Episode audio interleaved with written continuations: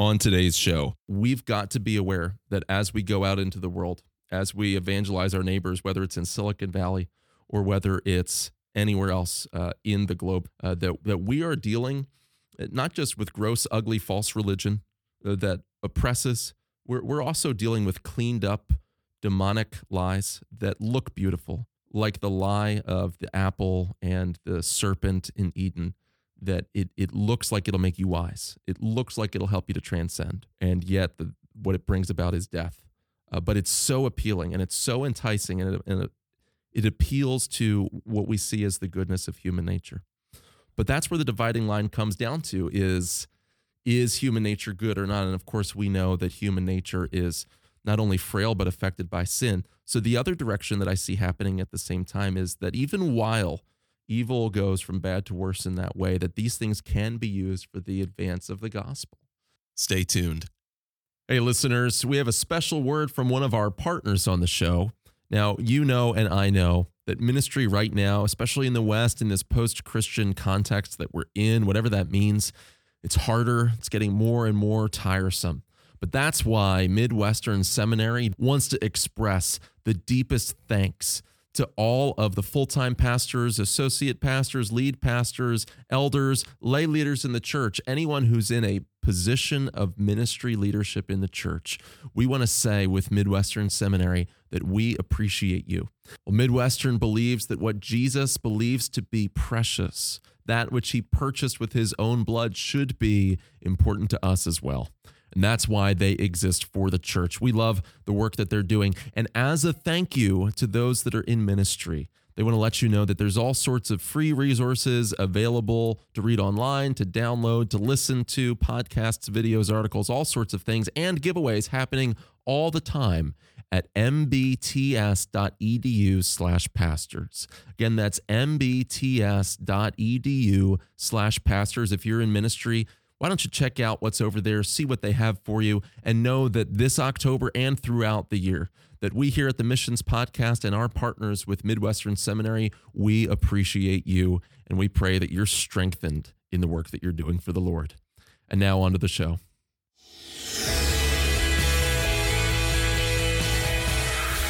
Greetings and welcome to the Missions Podcast, the show that explores your hard questions on missions, theology, and practice to help goers think and thinkers go. I'm Alex Kocman, Director of Communications and Media with ABWE, joined by Scott Dunford, pastor of Western Hills Church in San Mateo, California. And you are you. And we're so glad that you've joined us. If this show is a blessing to you either now or in the past, if you've been a regular listener, or if this is your very first time, first of all, we're glad to have you. And go ahead and remember to drop us a positive rating and a five star review in your podcast platform of choice. That'll help other people discover this content and be blessed by it and mobilized by it out into the harvest. You know, Scott, I was looking at some of the uh, statistics and was delighted to find that um, double digits of people have applied to serve as missionaries who discovered ABWE, which is the missions agency that we're a part of here, uh, through the missions podcast. We're so encouraged. And for those of you who were here uh, just a few short weeks ago for new missionary orientation, we're glad that you're a part of this global family. And uh, what a joy that it is to serve together, not just to talk, but to put shoe leather on our faith.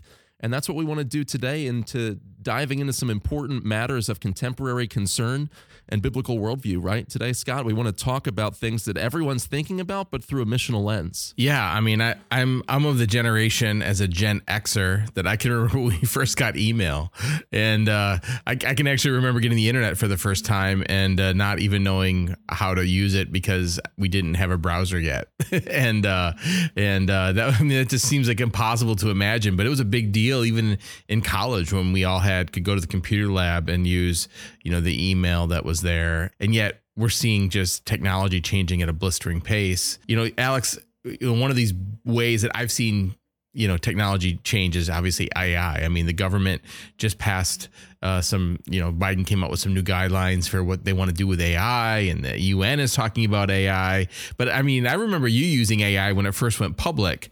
Um, what are some of the ways that you've used ai that or the ways that you enjoy ai or maybe you don't enjoy ai I've dabbled with it, yeah, and you, you know, even just this week, there's new announcements with ChatGPT, which is probably what most people are going to be aware of at this point. Really made a big splash last November uh, when it first came into to public release. Uh, I've used it to proofread things. I've used it to help shape some social media content. Uh, I've used it to design logos. I remember I had it design a logo for my wife's business, and it was perfect. The first attempt, uh, the it, huh. it, came out exactly what I was looking for. Um, and uh, still actually thinking about using that and replacing the current logo. Um, there, there's a lot of different things. Um, there's also some uh, some negative sides. I, I had I had a coworker send me an email uh, that was clearly AI generated. I wrote back, I'm like, brother, you didn't even swap out the uh, uh, like the insert name of recipient here things. And he wrote back, no, I did that on purpose as a joke. And I was relieved. I was so relieved that he did it on purpose as a joke. It was just an email to me. But uh, I think we can all think of times maybe we've seen in the news or heard about someone who's had maybe an unfortunate mishap and uh, actually, one of those mishaps was shared in the most recent issue of Evangelical Missions Quarterly, EMQ, uh, which is an important journal. And uh, we know some of the people that are involved in that. But some pretty interesting interpretations of scripture coming uh, uh, across people's screens, right? yeah. Um, the, the, they started out one of the stories um, just talking about AI hallucinations and how AI gets things wrong and um and and someone had typed in show me verses with chapter verse uh, with book chapter and verse uh, with quotes from the bible about truth. And this is the quote that came up.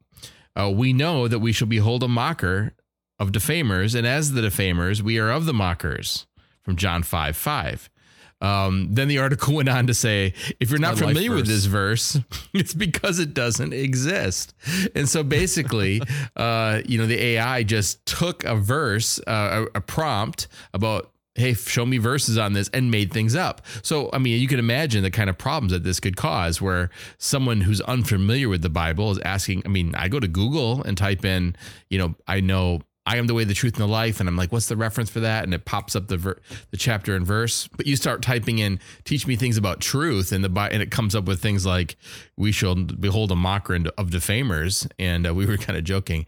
It sounds like some other religious texts, um, but yes, certainly that is not that is not from the Bible. And then we were also talking about an, another. Uh, you you've heard of this one, Alex? Uh, the the the pastor of a Methodist church in Texas who decided to let AI uh, develop a whole service for him. um, and what do you think the outcome of that would be? About the same as any other Methodist church service. Um, and if you're Methodist listening to this podcast, um, I love you anyway. And I'm allowed to say that because I used to attend a Methodist church. There are some there are some good evangelical Methodist churches out there. I, there are. I know at least there one are. or two. I couldn't resist though. No, it, it turned out exactly the way that you would think it would turn out, right?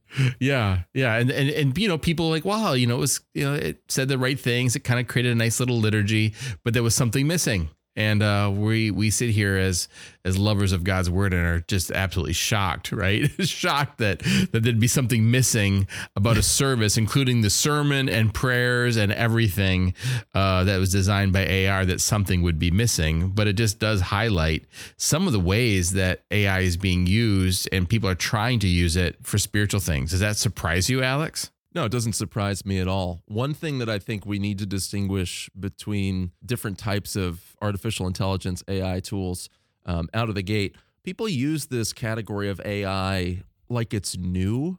And of course, mm. that's not quite true. There's mm-hmm. things that are newer to the general public, like generative AI, generating text and images. Uh, I, I picked up a, a, book that was put out by Popular Mechanics um, in the 90s. I, I happened to find it at a relative's house and I pulled it out um, it was dated. Uh, I forget what year exactly, but sometime in the 90s. And I opened it up, and, and there's a whole opening feature on AI, right? There's, and then it wasn't new either. This is an idea that's been percolating for a long time. Uh, I, these are functional distinctions that I find helpful. An expert in this field is going to make other distinctions, but a, a mm. few of the people that I listen to and trust would distinguish between artificial intelligence narrowly applied and artificial intelligence uh, more generally applied. The term that you'll hear um, in in the field is AGI, artificial general intelligence. Um, but really, it comes down to this choice between: Am I going to use artificial intelligence tools for particular applications, for particular types of tasks, or am I going to use it and trust it to to run my life? Or to run and govern a society or a program or a business or a ministry, right? These very mm. general um, where there's layers and layers of analysis on top of meta analysis, trying to make decisions and take the human component out of things. Now, I am someone just dispens, uh, dispens, easy for me to say. Dispositionally. Dispositionally. Almost said dispensationally. I got eschatology on the brain today. I'm I'm dispositionally someone who's in favor of using these types of tools to to simplify life. I, I enjoy that. But look, I mean, we get we got to think. If you're watching on video right now, which by the way, you can get the podcast on YouTube. Uh, you can watch it on ABWE's website, um, as well as listening in your podcast app of choice. But in my hand, I'm holding something, my smartphone, with more computing power than the machines that put man on the moon for the first time, right? As Christians, imagine imagine living in Solomon's day and having a thousand servants at your disposal who will play music at your beck and call, who will read scripture to you or any other book in the world to you at your beck and call, who will order any product from anywhere in the world and make sure that it shows up on your doorstep within a few days, right? Uh, Yeah. We are wealthy, even if we're not full of full of monetary wealth. We we are wealthy in that we have all of these servants at our disposal, and that's something that we have to use for the kingdom, right? And so I- think first and foremost, there is a way to say legitimately as Christians, let's plunder the Egyptians. Let's mm. use these things for the kingdom. That's how I'm wired. Some people are more Luddites dispositionally and they want to avoid new technology. I'm much more wired to say, how can we use this redemptively? Yeah, I mean, I, I think people being suspicious of new things because we don't quite understand how it's going to affect us is true. I mean, I see that even with you know my kids. You know, social media comes out and oh wow, it's a great way to connect with people, and and pretty soon you've got people addicted to Facebook and Instagram and TikTok and and Right. you know people going into depression because you know everyone else's life looks so much better. And like well you, i never thought that would happen. Of course not. You just you want to see your you know your grandkids pictures. And next thing you know you can't pull away from it. And you know you walk into any room it's not just young people anymore. It's old people and, and young people together all staring down at their phones and we're all going to have neck troubles because of it. You know we don't always know the outcome of these things I, I do hope people subscribe to Missio Nexus. If you're a missionary of the ABWE, I think you still get a free subscription um, to to right. even Evangelical Missionary um, Evangelical Missions Quarterly (EMQ), which is a journal put out by Missio Nexus. It's really good, even if you don't agree with every single thing that's written in there, and you won't, of course. But there's so many good things that talk about some of the things that are happening on the cutting edge of missions. But this was really interesting because you know we've heard of SIL, uh, ma- major uh, partner in in translating the Bible around the world. They've partnered with Christian Vision, another ministry called Christian Vision, to create closed domain chat box. So so Alex, can you explain what is a closed domain chat box? Yeah, first, people have to understand that whether it's Google's Bard, whether it's Bing, whether it's ChatGPT, they're all using this same GPT model, which at this point is an open public model. So uh, this week, ChatGPT, which is uh, kind of the the big dog in the room, uh, Sam Altman, their CEO, that they announced that that now they're releasing a, a premium service where you can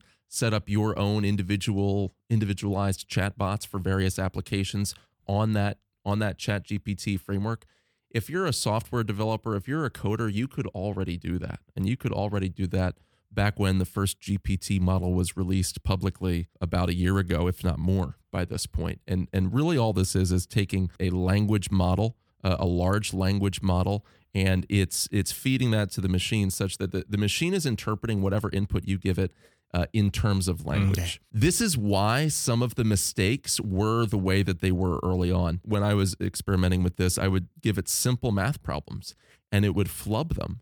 But it's because it's not calculating them like a calculator on your computer typically would. It's looking at the language you're using and it's it's interpreting it as human language and it's saying, let's find a likely response that sounds mathy based on based on the internet, based on all of those things. And so what you get is a very professional sounding mathy answer that happens to be factually incorrect, right? Similar to the Bible verse application there. And of course, one thing that ChatGPT did, OpenAI did within the last year was instituted methods of getting real user feedback and allowing human users to train the model um, through submitting feedback and reports. And what that what that does is that improves the model and it eliminates some of these errors. But fundamentally, it's giving it access to a data set and Mm. it's letting the machine learning look at that data and then up, and then apply plain language uh, prompts to it and return plain language responses. And so the question becomes what data are you going to feed it and what Mm. rules are you going to give it for its responses and for how it Right. how it sifts through data. Um, so when we're talking in this EMQ article about open domain versus closed domain, by the way, I'm sure somebody way smarter than me can write to us, alex at missionspodcast.com. Go ahead and tell me everything that I got wrong, but this is my layman's attempt to explain these things. Uh, but when we're talking open domain versus closed domain, something like a chat GPT has access to the entire internet.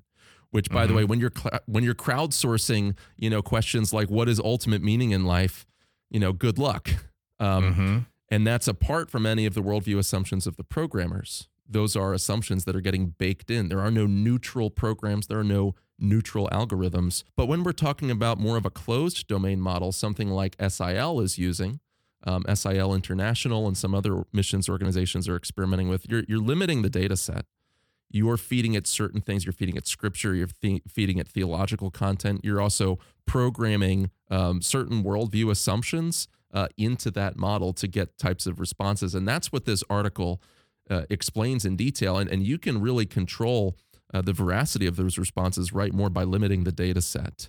Uh, it's interesting to see, you know, what machine learning does with special revelation, right? When that's the data that you give it to work with. That's fascinating. So, you know, as, as someone, like I said, you know, from Gen X, you know, the fact that an open GPT goes to the World Wide Web, I think we should use that term more often, um, and grabs anything, it, helps explain.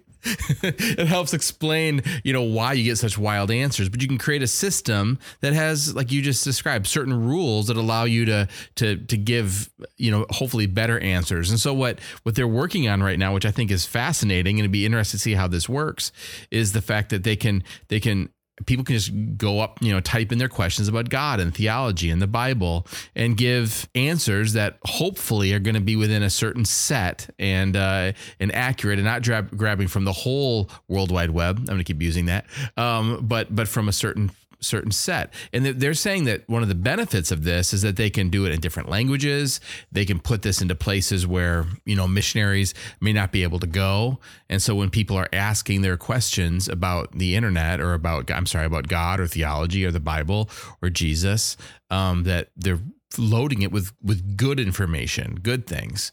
Um, I don't know if you've noticed, Alex. Um, this is this is a little a, maybe a little bit off topic. You know, if you type in a question about the Bible, most of the time, what the number one resource that comes up, do you, do you know? Do you take a guess at what it might be? Um, I'm I'm gonna guess it's the Church of Jesus Christ of Latter Day Saints. The Church of Jesus Christ of Latter Day Saints. Yeah, it's unbelievable.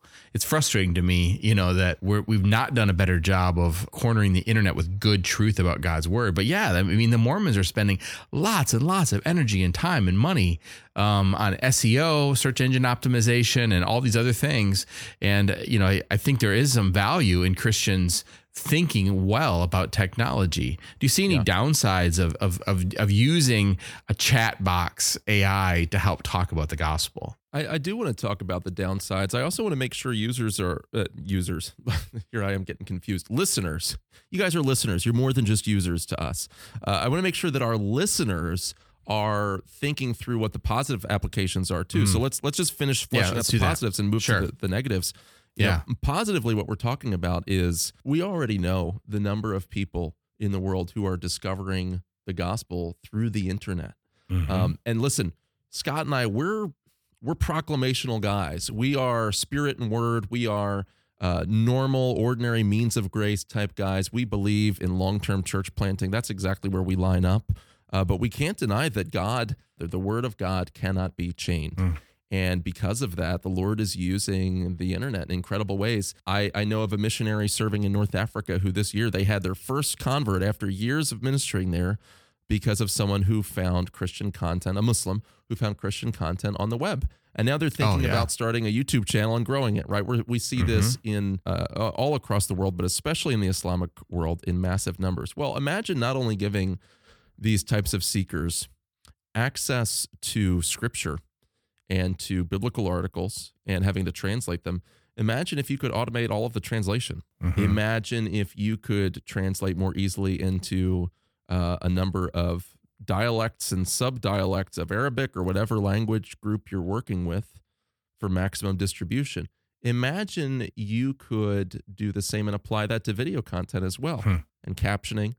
Mhm. Imagine, imagine you could then load that into a chatbot and and give someone who maybe the spirit is at work in their life to draw them, uh, give them the opportunity who in places where they don't yet have contact with a missionary, where they don't yet have contact with an unbelie- uh, with a believer, to be Mhm. able to query the text uh, in plain natural language. They don't even know what types of things to ask yet. They don't know the right questions to ask yet. They might ask questions that are more informed by their Islamic sensibilities than Christian concerns. But for the chatbot to know and to be able to give them answers from scripture, does it replace a missionary? No. Does it replace a church? Absolutely not. But could that be an incredible tool in evangelism? Actually, yes Yeah. and that's that's the type of thing we have to consider. I think the downsides of that, well, they they start to become obvious over time, right? When you- Right. You, look at an over reliance on those things can certainly be another factor. The critical thing with with the downsides is that, and and you can elaborate on this too, Scott, but nothing is neutral. That's why I'm Mhm. encouraged to see that missionaries and mission agencies are developing their own tools because no tool, no software, no algorithm is neutral. They all include the worldview assumptions. Scott, you're in Silicon Valley, okay? All of the people writing these algorithms are your are, are in your backyard, are your Yeah. neighbors. Are they approaching those from a position of neutrality and just openness to truth, or, or are they not programming a lot of their own assumptions into these things and type of, uh, uh, whether Yeah, it's diversity, equity, inclusion, whether it's you know religious pluralism or anything? Well, sure, and just just a general ignorance about the things of God. You know, I mean, thirty five percent of the population of the Bay Area call themselves none, like no no spiritual affiliation at all. And then on top of that, so many of the of the programmers are Hindus by by background, and um, they just this is a little off topic, but it goes along with your question. You know, I think there's two hundred fifty thousand uh, Hindus now in the Bay Area. They, they would be the largest. They'd be the fourth largest city in Northern California if they were their own community, and that's just that's just actually in the East Bay of um, the Northern California. I mean, it's just it's just a, it's growing, and so these are the people that you know nothing nothing inherently like. I'm not saying these are bad people intentionally. They're intentionally doing these things. They just don't come to things with a biblical worldview and understanding of God's word, and they're the ones that kind of building and programming these things. And so we do have to be really careful about you know what is going into this and how it's being how it's being developed because as much as there is ignorance there is also intentionally um, you know this is the article some of the articles we're talking about this. There is an intentional uh, putting in of certain kind of ideologies in certain into the rules of the chat boxes um, that are definitely leading people down a, a, in a way that is contrary to to biblical thinking. And so yeah of course we have to be really careful. And that's why it's a good idea for for so if you're a technologist listening to this christians need to get ahead. Christians need to be developing their own gpt models for various Mm. applications having to do with missions and some of the things that we shared or just general general resources and tools so openai is not worldview neutral their ceo Mhm. is openly atheistic openly homosexual in their press release this is cited in the Miss, uh, in the Missio Nexus article. OpenAI admits in their own words their belief that quote there's currently no source of truth. That is Mhm. the worldview that these things are coming from. Now, little little anecdote. So, one of the features in ChatGPT is you can pre-program certain instructions. You can tell it, "Hey, whenever you know I have you do this type of task for me, do it in this way. Um, write with this type of a style, um, and so forth." Well, I, I have mine set up to respond from a uh, from a biblical worldview, and I give a few specifics of what that would mean. You Hmm. know, it's not perfect, but it it does avoid some of the biases. But you know, try as I might, and I've tried multiple uh, image generating models. I like to experiment with AI art. I have tried so hard to get it to create some sort of an image of Jesus on the throne in heaven, and then every nation underneath his feet, and you know, Islam, uh, you know, pride flags, like ev- everything, just the chaos of the world happening down here, and Christ Mhm. enthroned above it all. And won't you know, it will not. I cannot get the thing to do what I want because the, you can you cannot overcome what it's been programmed to do as far as what it thinks constitutes sensitivity, right? It'll it'll start taking Islamic images and it'll put them up in heaven with Jesus. It will uh, do the same with with other secular imagery. It will surround the throne with a pride rainbow, but it it won't put them under Jesus' feet. It knows what that means. And for for Christians who, as we are, we're people of the book. We know that we're too digitally saturated. We know that there's a dark side to these things as well. And we can get into the dark side of these things. There are there are lots of things that are lurking in the shadows of some of these models that are actually concerning. But mm-hmm. imagine if Martin Luther had had the same approach to the printing press. Yeah. Would we have had a reformation? Arguably not. Sure. Yeah. And we we've we've got to see these as Great Commission tools. Yeah, there were some things that were probably lost in the hand copying, you know, of things. There certainly was some beauty and some art that was lost in that process, but there was also so much that was gained. And I, I think that you bring up a good point that yes, Christians need to use these tools, but not become so dependent on those tools that we let it do our thinking for us, that we continue to become to be people of the book and that we we continue to to to come back to the truth of God's word and and use these as supplemental things, but not become so dependent on them. And I, when, with every new technology, other technologies are lost, and that's just a, a difficult kind of thing to kind of wrap our mind around. You know, like I I love being able to use my Logos program and click over a word and find the Greek origins and look at multiple commentaries and but but in that I get lazy in my in my Greek. I'm not as good at Greek as I used to be because I'm using the tools. You know, I don't need to be as good at mm-hmm. Greek anymore. So, but but I you know like going back to I mean, one of the ways I think this could be so exciting for missions is this Bible translation idea. You know, the fact of you know you we've we've had for a long time being able to use Google and typing in something and have it translated into Spanish, but it's shocking how good it is now. I mean, I had a whole conversation with someone at an airport who was asking me they were they didn't speak English and they were struggling with what to do in the airport and we were texting back and forth using, you know, using the little translator app and it was fantastic how well it could communicate. Well, now imagine taking that and translating whole sections of the Bible and then obviously having a, a translator go back and check the work, but think of the time that that would save. I mean, Robert Morrison back in China or William Carey would probably have, you know, what would they have given to be able to save years and years and years off of their work uh, to be able to have that done? You know, that's a, that's an incredible t- tool. Where do you where do you see this headed, Alex? I mean, you've you've thought about this a lot. You're using it in ways you're you you are well. You're not a programmer. You very you're very techy, obviously. Where, where do you see this heading? You know, Jesus' parable of the wheat and tares. And the kingdom of darkness and the kingdom of light are, are both growing at the same time in different ways, with different levels of influence and at different rates, and and and side by side with each other. Mm. I think anytime we look at a new technology, we have to see it through that biblical lens.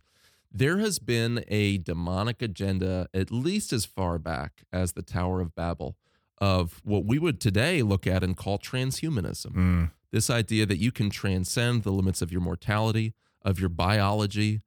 And we see that all around us today. Uh, efforts of global elites, all the way down to the teenager that lives next door to you. We think that we can transcend our limits. We think that we can transcend sexuality and the roles that have been assigned to us. And we're constantly looking for ways to, you name it, live forever, merge with machines, right? The, these things are not just innocent pastimes. These are not just the dreams of certain types of technologists and scientists and inventors. Uh, underneath all of this is oftentimes a rank unbelief. It's the effort to build the tower that climbs up to the heavens. If you want a really mm. good book uh, on that topic, um, I would recommend. I would recommend two actually. I would recommend C.S. Lewis's classic, the third and final book of his space mm. trilogy, which is that hideous strength. Mm-hmm and uh, and and then there's a book of the same name dealing with the same concepts by a Melvin Tinker, um, that hideous strength, and it deals with that same transhumanist spirit of Babel. Uh, we've got to be aware that as we go out into the world, as we evangelize our neighbors, whether it's in Silicon Valley or whether it's anywhere else uh, in the globe that we find ourselves, uh, that that we are dealing not just with gross, ugly, false religion uh, that oppresses we're, we're also dealing with cleaned up demonic lies that look beautiful. like the lie of the apple and the serpent in Eden, that it, it looks like it'll make you wise. It looks like it'll help you to transcend. And yet, the, what it brings about is death. Uh, but it's mm. so appealing and it's so enticing and, it, and it, it appeals to what we see as the goodness of human nature. But that's where the dividing line comes down to is yeah. is human nature good or not? And of course, we know that human nature is not only frail but affected by sin. So the other direction that I see happening at the same time is that even while evil goes from bad to worse in that way, that these things can be used for the advance of the gospel. I think they can make Christians more productive. We're busy people. And yet what what what time savers could we use to have more time for family, to have more time for our congregants in our churches, to have more time for prayer? If we can put technology in service of those things, then praise God. That's a gift from God. If we can use mm-hmm. it to advance the gospel through translation, again, what what would have happened in the history of the West if Luther had had this uh, sort of anti-technology attitude that some have today towards the invention of the printing press? The printing press is exactly what what facilitated the spread of Protestantism. And so we got to think today about how that can also serve to advance the gospel. I see both things happening, and I see evil getting worse in some ways while Christians continue to treat this as, as an area where we can glorify God, where we can take dominion over creation. Uh, and where we can ultimately put these things in service of kingdom priorities. You brought this up, but you know the fact is, you, you, we we have a technological struggle at Babel where people are using technology to think that they can reach the heavens and basically replace God. We don't need God anymore. We're technologically advanced enough now to throw him off. Uh, it's the same battle that people are having today. But like, I love the way you kind of summed that up. Is that that doesn't mean that technology is bad. The same technology can be used to to help us um, worship the Lord and can be done in His glory. We should be using our our minds and our technology and our thinking to help glorify the Lord and spread the good news of Jesus. And I, I, I maybe, maybe I'm often thinking this, but like you you see creation beginning in a garden, but it ends in a, the, the new creation is a garden city. You know, there there is an element of uh, to yeah. use lack of a better term, like development technology there. You know, like yeah. we we see that God is doing something unique in an, in in organizing things in a different way in the new in the new heaven and new earth than in than in Eden. Um, and so it's not that these things are, are necessarily bad, but how they're used um, takes so much wisdom. So I you know I wonder you know as as here I'm getting older. I'm 47.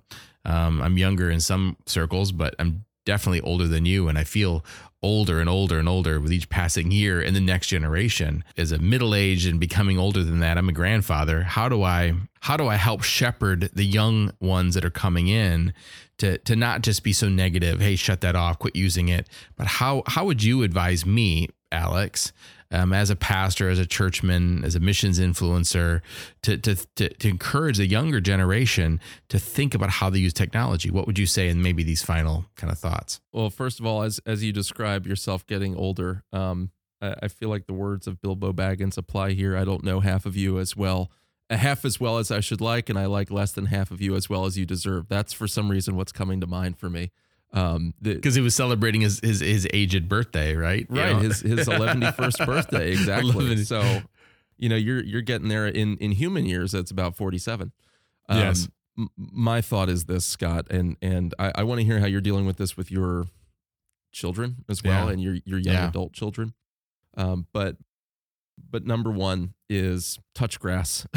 mm. uh, Christians have a unique edge up here that we don't have the option of getting sucked into a multiverse because we serve the God who is writing mm-hmm. the plot line of every single ant crawling mm-hmm. on the surface of the earth, who breathed into existence every star, who is sovereign over every crashing wave, right? That we we have something so much better. And we've got to be aware of the allure of these things. And we have to realize it's inevitable and people will be drawn into it.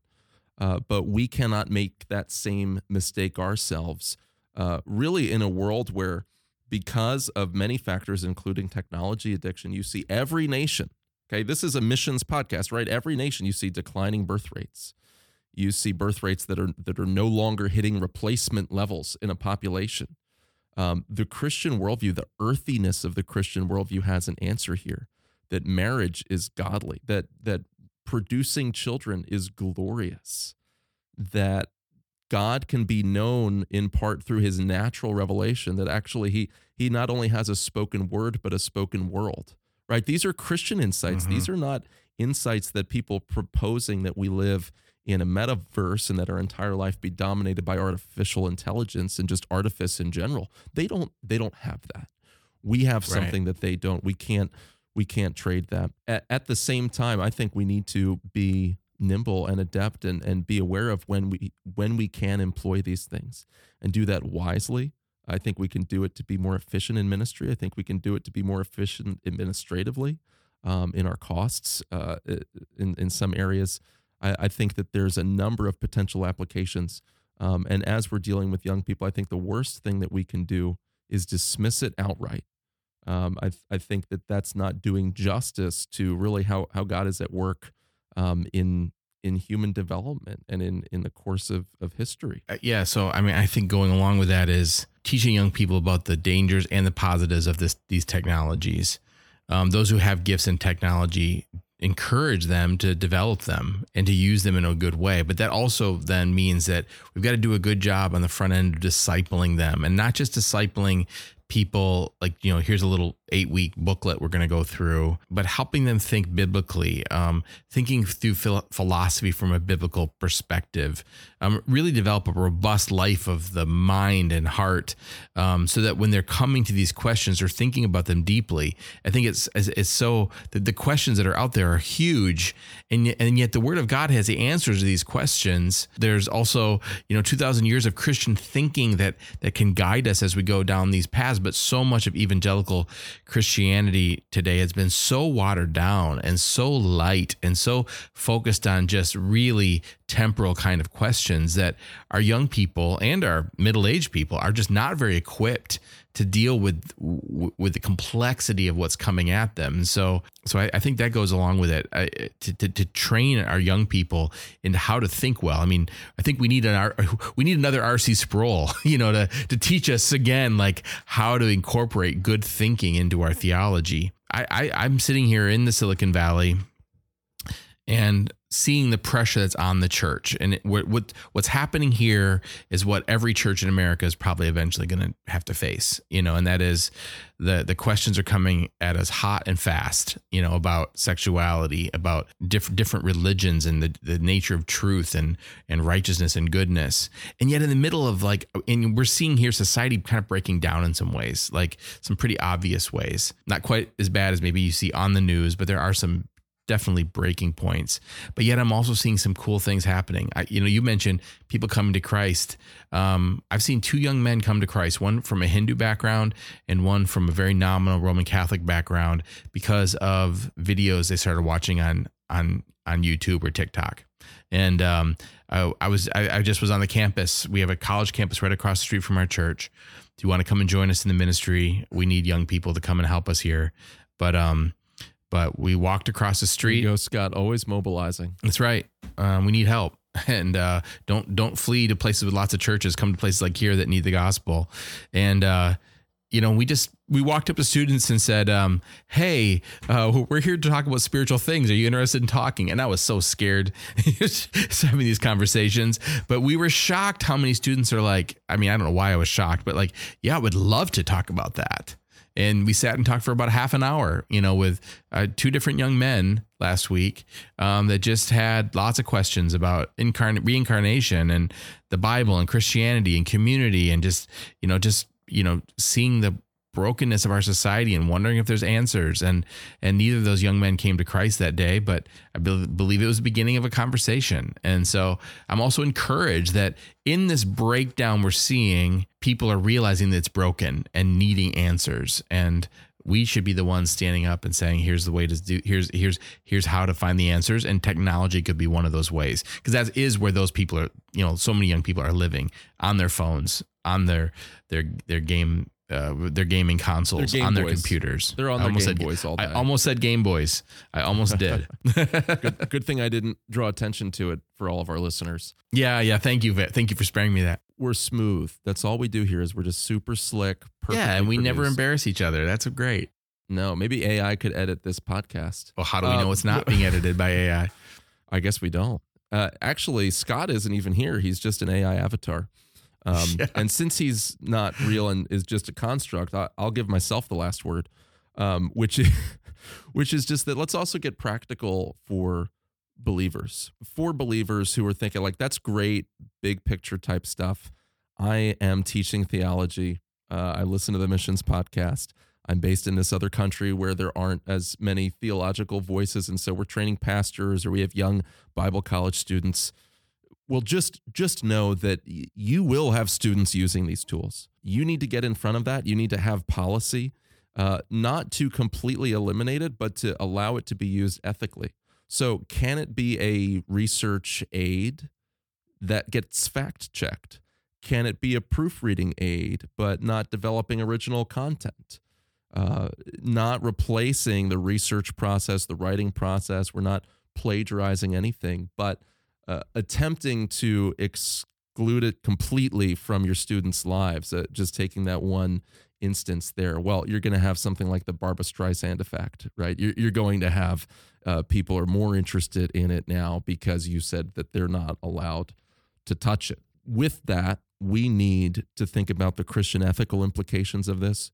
We need good Christian theology, uh, not just in the US, but across all the nations. Good theology on what are the ethical and the immoral uses of these types of technologies. We need a theology of beauty. I'm going to channel a friend of mine who's here in the office here. We need a theology of beauty. We need to look at passages like how the Spirit is at work through someone like Bezalel in the Old Testament and designing the beauty, the, the craftsmanship, the intricacies of the tabernacle and think, okay, human craftsmanship is something that the Spirit of God is even involved in. Not just evangelism, but also in, in human cultural products of beauty uh, that are used towards godly purposes. And so, what does that mean? And, and maybe we value those creative endeavors that humans undertake. Maybe we value that more now since the market is flooded with so many cheap mm-hmm. alternatives. Mm-hmm. You know, the market's inflated, but because of that, we want the real thing even more. And as we're making disciples of the nations and going about that, we offer something that Sam Altman and Mark Zuckerberg, none of these people can offer what it truly means to be human. Uh, and yet we follow the one who knows what it is to be truly human because he became truly human. And that's the message that we spread with the word, uh, with the world. And Scott, uh, I did say that I'd give myself the last word, but you're not just a construct. You're a flesh and blood person. So I'll let you get the last word, actually, and then I'll take us out. Well, I, I don't know how I can improve on that. I appreciate everything you said. And I, am thankful for guys like you who are techies and, and many others that I know, even in our churches here, um, out here in the Bay Area. There's so many guys that work for Facebook and, and ladies that work for Facebook and and, and Google, and, and they're they're thinking deeply about how to you know how to, how to use technology for the glory of God. And let's just pray that that number increases. Maybe maybe that's an area that someone's listening is like I could never be a missionary um, because they're thinking about preaching and teaching, but maybe they've got gifts in technology you know, I, I know we could use a few people like that, you know, mm-hmm. not just at ABWE, but uh, probably any mission agency that's listening would say, mm-hmm. you know, mm-hmm. what if we had a few more people that were like gifted programmers and gifted in technology and would love to develop that? Like, give your life to serve Jesus using the gifts that God's given you, and uh, would love to see how that gets how that continues to get fleshed out in the days ahead. Amen. Couldn't agree more. And we do want to hear from you whether you're a coder or a technologist or not. If you're just someone who's tinkering around, or maybe you've just barely figured out this thing called email that Scott opened the show in talking about, we'd still love to get a note from you. You can email scott at missionspodcast.com or alex at missionspodcast.com to get in touch with us. The Missions Podcast is a ministry of ABWE. To get more content, go to missionspodcast.com. You can hit the support tab up at the top there too. That helps us be able to do more and send this content further if it's a blessing to you. And also, you can learn more about ABWE at abwe.org. Until next week, go make disciples of all nations, and we'll see you then.